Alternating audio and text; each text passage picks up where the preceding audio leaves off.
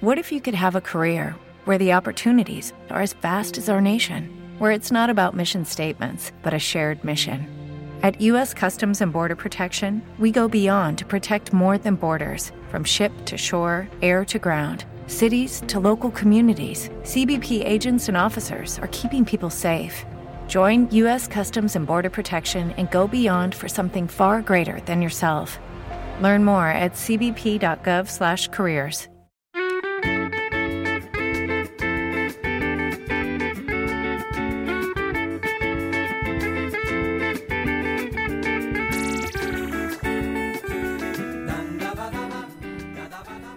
Hola amigos, bienvenidos al capítulo número 11 de Grandes Maricas de la Historia.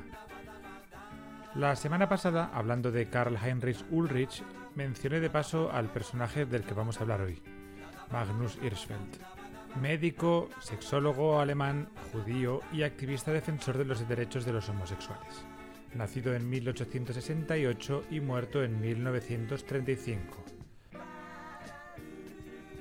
Magnus Hirschfeld nació en Pomerania, en la antigua Prusia, en lo que hoy es, por ironías de la historia, Polonia.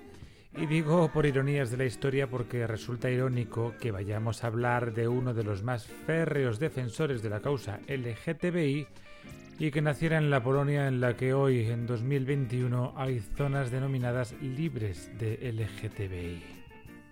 Und der Haifisch, der hat Zähne und die trägt im Gesicht.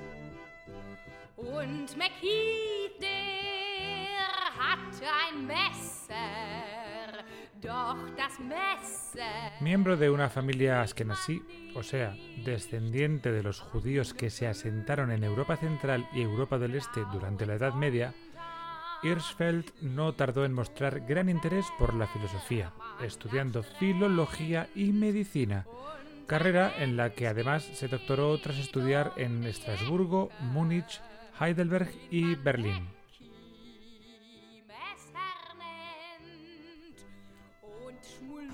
Tras sus estudios viajó a Estados Unidos durante casi un año, visitando Chicago y dándose cuenta de las enormes similaridades entre la subcultura homosexual de Chicago y la de Berlín, algo que le llevó a desarrollar su teoría sobre la universalidad de la homosexualidad humana.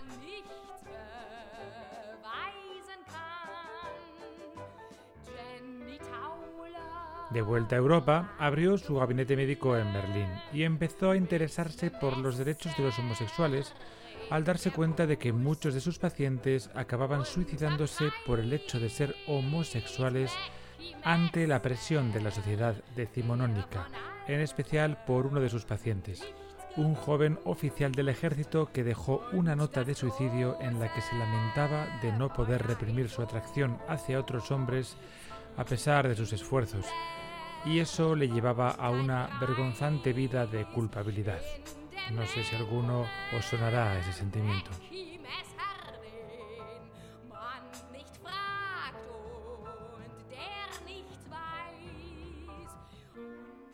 Da ist nun einer schon, der Satan selber, der Metzger und alle anderen Kälber, der frechste... Hirschfeld desarrolló la teoría del tercer sexo, intermedio entre varón y mujer, que ya había planteado Karl Heinrich Ulrich en sus teorías sobre la sexualidad humana, y se interesó en el estudio de una amplia variedad de necesidades sexuales y eróticas en una época en la que la denominación de las identidades sexuales aún estaba en formación.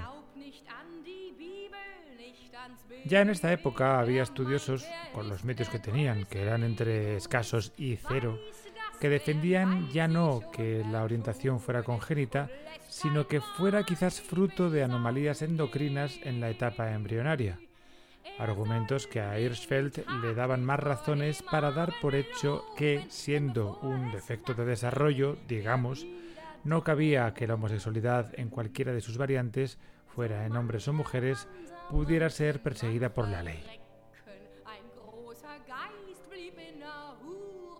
Sobre estas premisas y sobre el planteamiento propio de que la homosexualidad era un tipo de, entre comillas, hermafroditismo psicológico, en 1897 fundó el Wissenschaftlich Humanitäres Komitee, o sea, el Comité Científico Humanitario, para defender los derechos de los homosexuales y anular el artículo 175 de la ley alemana que perseguía la homosexualidad. El eslogan del comité, justicia a través de la ciencia, reflejaba la creencia de Hirschfeld de que un mejor conocimiento de la homosexualidad eliminaría la hostilidad hacia ese colectivo.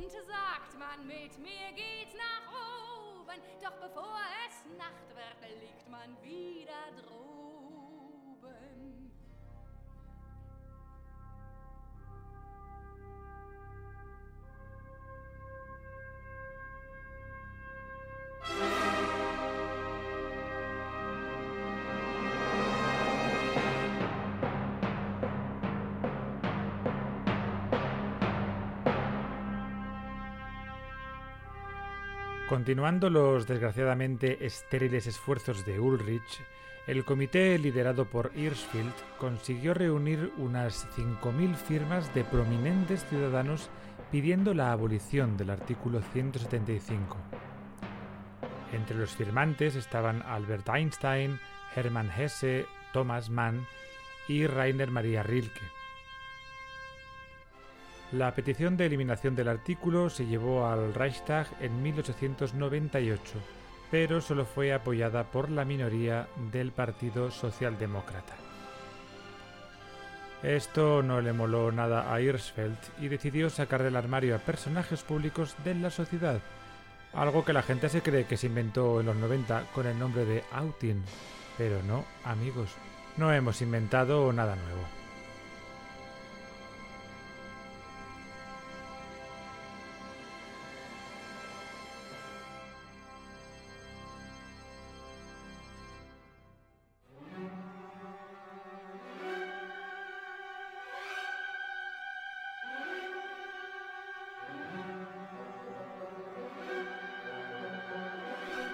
La petición de abolición del artículo 175 volvería a ser presentada al Parlamento al final de los años 20, y ya había empezado a hacer progresos antes de la llegada de los nazis al poder. Cuando llegaron estos hijos de que lideraba Hitler, se desató la persecución contra los homosexuales.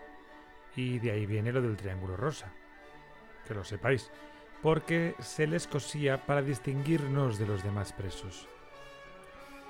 Se estima que aproximadamente 100.000 homosexuales fueron detenidos y llevados a campos de concentración, donde, por cierto, muchísimos fueron torturados, se experimentó sobre ellos, fueron castrados, fue un auténtico horror.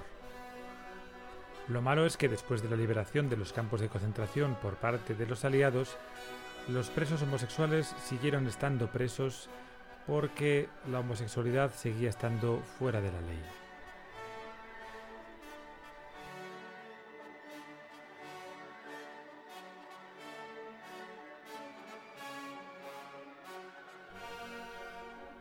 Volviendo al tema de Hitler, la CIA nos cuenta en un dossier de 1942 de la Oficina de Servicios Estratégicos recientemente desclasificado que el líder fascista seguramente era homosexual o bisexual, aunque no nos queda claro si era una maniobra para desprestigiarlo por su orientación o para explicar eso de que no hay peor enemigo que el propio homosexual con su homofobia interiorizada. Aquí os voy a citar el artículo del periódico argentino Clarín del 10 de octubre de 2018.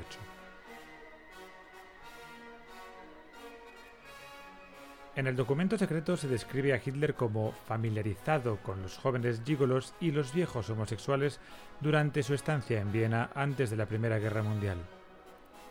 Allí se detalla que Hitler era un tipo de hombre sadomasoquista con una posible vena homosexual.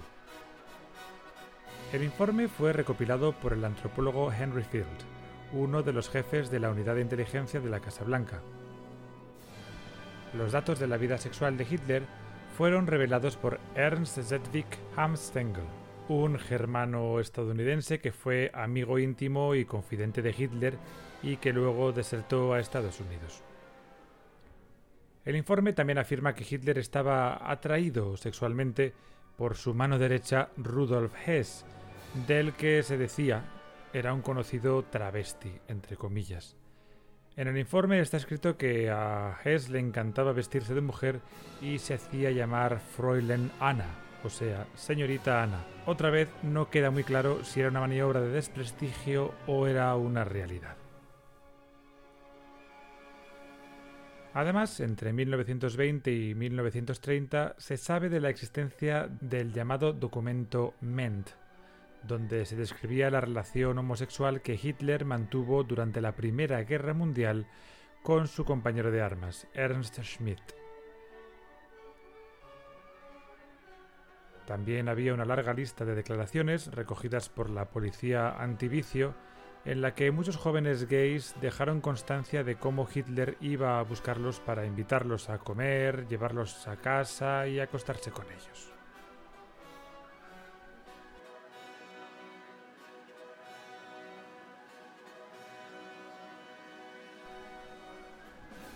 Pero con la Noche de los Cuchillos Largos, en 1934, Hitler cambió su actitud y comenzó la persecución de homosexuales, ejecutando incluso militantes y articulando medidas legales, como la Ley de la Insidia, para acabar especialmente con aquellas personas que señalasen que Adolf fuera homosexual.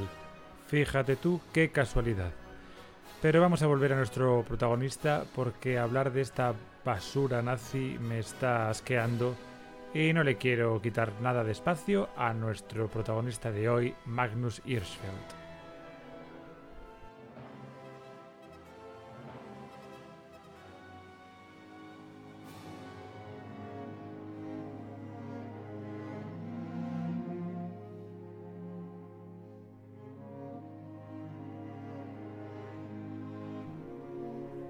El caso es que la basura nazi persiguió las ideas de Hirschfeld y acabaron con su Institut für Sexualwissenschaft, o sea, su centro de estudios sobre la sexualidad, fundado en 1919 en una pequeña villa junto al Reichstag, un auténtico centro de renombre internacional reconocido por todo el mundo. Su biblioteca, que contenía más de 20.000 volúmenes, fue destruida, con hoguera pública incluida, de la que, por desgracia, y también para que no lo olvidemos jamás, hay fotos que podéis encontrar por todo Internet. Por suerte para Hirschfeld, nuestro amigo estaba de conferenciante por todo el mundo. Hirschfeld era tanto respetado como caricaturizado en la prensa como locuaz experto en educación sexual, recibiendo el epíteto de el Einstein del sexo. Él se veía a sí mismo como un activista y un científico, investigando y catalogando muchas variedades de sexualidad, no solo la homosexualidad, con su libro Berlin's Dritte Geschlecht, o sea, el tercer sexo de Berlín, que publicó en 1904, y creando el término travestismo, que tanto y tan mal se ha usado, como hizo en su libro homónimo en 1910. En 1914 escribió también su libro Die Homosexualität des Männers und des Weibes, la homosexualidad de hombres y mujeres, muy a tener en cuenta por la considerable atención que le prestó a las lesbianas, porque, al igual que Ulrich, Hirschfeld era un fiero defensor de la causa femenina, a pesar de sus ciertos prejuicios machistas respecto a las capacidades intelectuales de las mujeres. Y así, en 1905 se unió a la Liga por la Protección de las Madres, una organización feminista en contra de las leyes que obligaban a criadas y maestras a no quedarse embarazadas, además de estar a favor de la descriminalización del aborto. Debido a su activismo y por ser una figura reconocida en todo lo que tenía que ver con la homosexualidad, Hirschfeld participó como testigo experto en el juicio de uno de los más grandes escándalos de la vida política de Alemania, el caso Eulenburg, en el que se juzgaba a una serie de amigos del Kaiser Guillermo, miembros de su gabinete, por conductas homosexuales, pero de esto os hablaré más adelante, en el capítulo 14, cuando os cuente la vida de otro homosexual, Philip Friedrich Alexander, príncipe de Eulenburg y Hertefeld y conde de Sandels.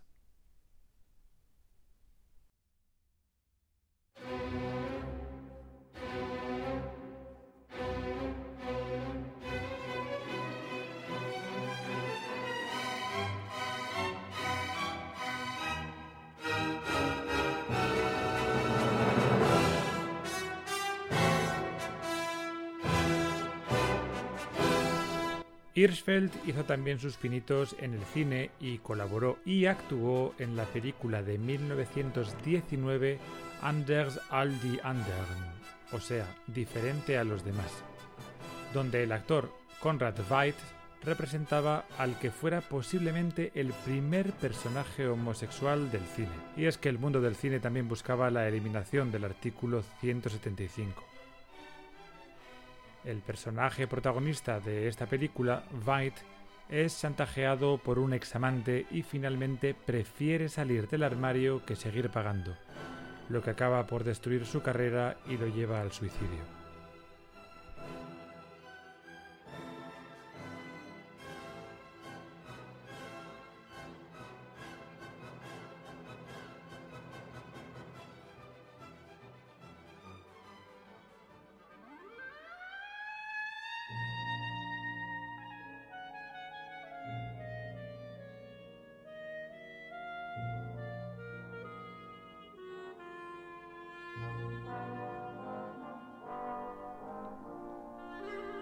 En 1930, y viendo cómo Alemania iba girando peligrosamente hacia la ultraderecha, Hirschfeld supo que su país, ya no solo como homosexual y judío, no era un lugar seguro para él y los suyos, y así inició un tour mundial como eminencia de la sexología que lo llevó a los Estados Unidos, a Japón, a China, a Indonesia, que por aquel entonces eran las Indias Orientales Neerlandesas y donde además comparó el imperialismo holandés con la esclavitud. ¡Boom!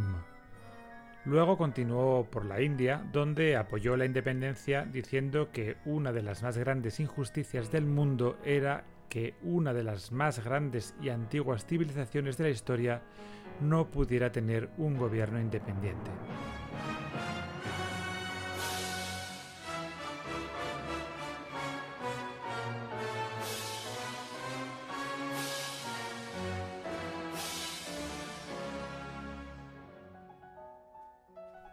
Os podéis imaginar el escándalo, claro. De hecho, los supremacistas blancos reaccionaron al instante con el peregrino argumento de la perversión sexual de los hindúes, ante lo cual Hirschfeld, que conocía Inglaterra al dedillo y los ambientes de Londres, les recordó el artículo que había escandalizado a la opinión pública unas décadas antes sobre los bajos fondos de la prostitución infantil de la capital inglesa.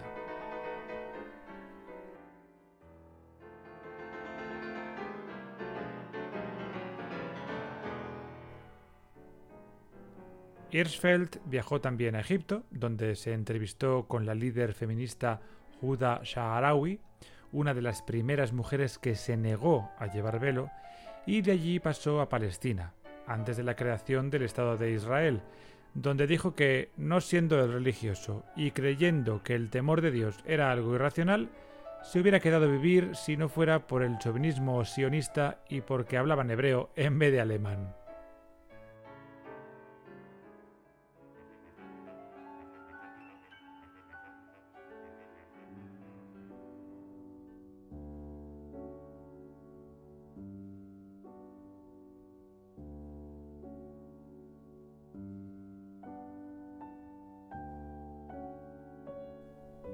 Magnus Hirschfeld pasó sus últimos años exiliado en París y en Niza, escribiendo sobre el racismo, defendiendo que la palabra raza entre humanos debería ser desterrada, porque justificaba el prejuicio del supremacismo blanco que se había impuesto ya en los siglos XVIII y XIX, explicando que el racismo de los nazis no era novedoso, era simplemente un grado extremo de lo que se llevaba forjando pseudocientíficamente en Alemania desde hacía 200 años.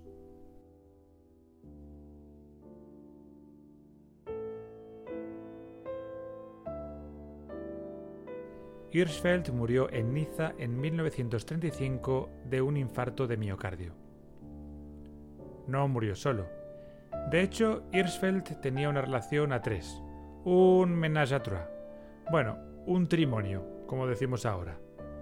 Uno era Li Xiutong, estudiante de medicina de Hong Kong del que se había enamorado en su viaje por China, y el otro, Karl Giese, a quien había conocido cuando este fue a socorrer a Hirschfeld tras una paliza que le dieron los nazis en la calle. Ambos fueron únicos herederos de los bienes de Hirschfeld con la condición de que los utilizasen para continuar su obra.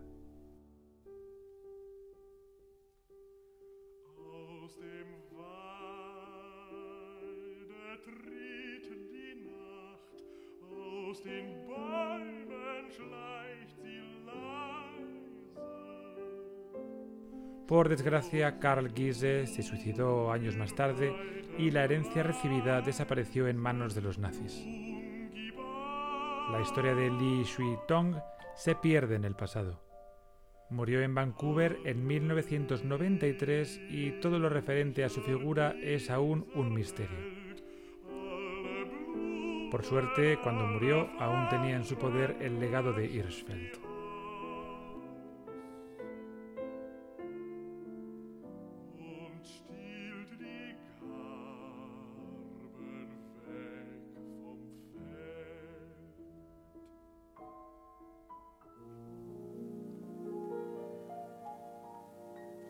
Bei der Kaserne vor dem großen Tor steht eine Laterne und steht sie noch davor. Da wollen wir uns wiedersehen. Bei der Laterne wollen wir stehen, wie einst Lili Marleen, wie einst Lili Marleen. Magnus Hirschfeld está enterrado en el cementerio de Cocat de Niza, en Francia, en una tumba muy llamativa, como fue siempre él, de granito oscuro y con un retrato en bronce en bajo relieve, y la inscripción en latín per scentiam ad justitiam, justicia a través de la ciencia, que era el eslogan del comité que había formado en defensa de los derechos de los homosexuales contra el artículo 175. La vida de Magnus Hirschfeld es increíble y esto que os he contado es solo una pequeña muestra, así que os invito a que leáis todo lo que podáis de Magnus porque su vida y su enorme legado es monumental.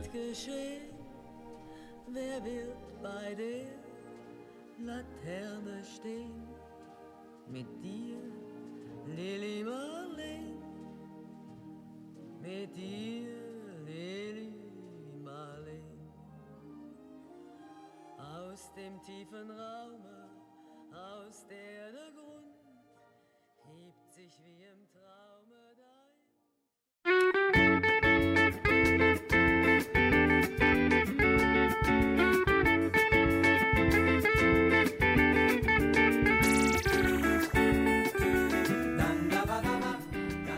Y esto ha sido todo una semana más, un poquito más largo de lo habitual, pero es que había muchísimas cosas que contar. Espero que os haya servido para conocer un poco más a esta figura imprescindible del activismo LGTBI y la semana que viene vamos a viajar a Francia y nos ponemos otra vez a sacarle los secretos y los colores, bueno, los secretos no porque eran secretos a voces, a otro monarca. No olvidéis que todas las músicas que se escuchan están directamente relacionadas con cada personaje y su época y que tiene su lista de reproducción en Spotify. Lo podéis ver en el resumen escrito en cada episodio. Y con esto me despido. Hasta la semana que viene. Adiós.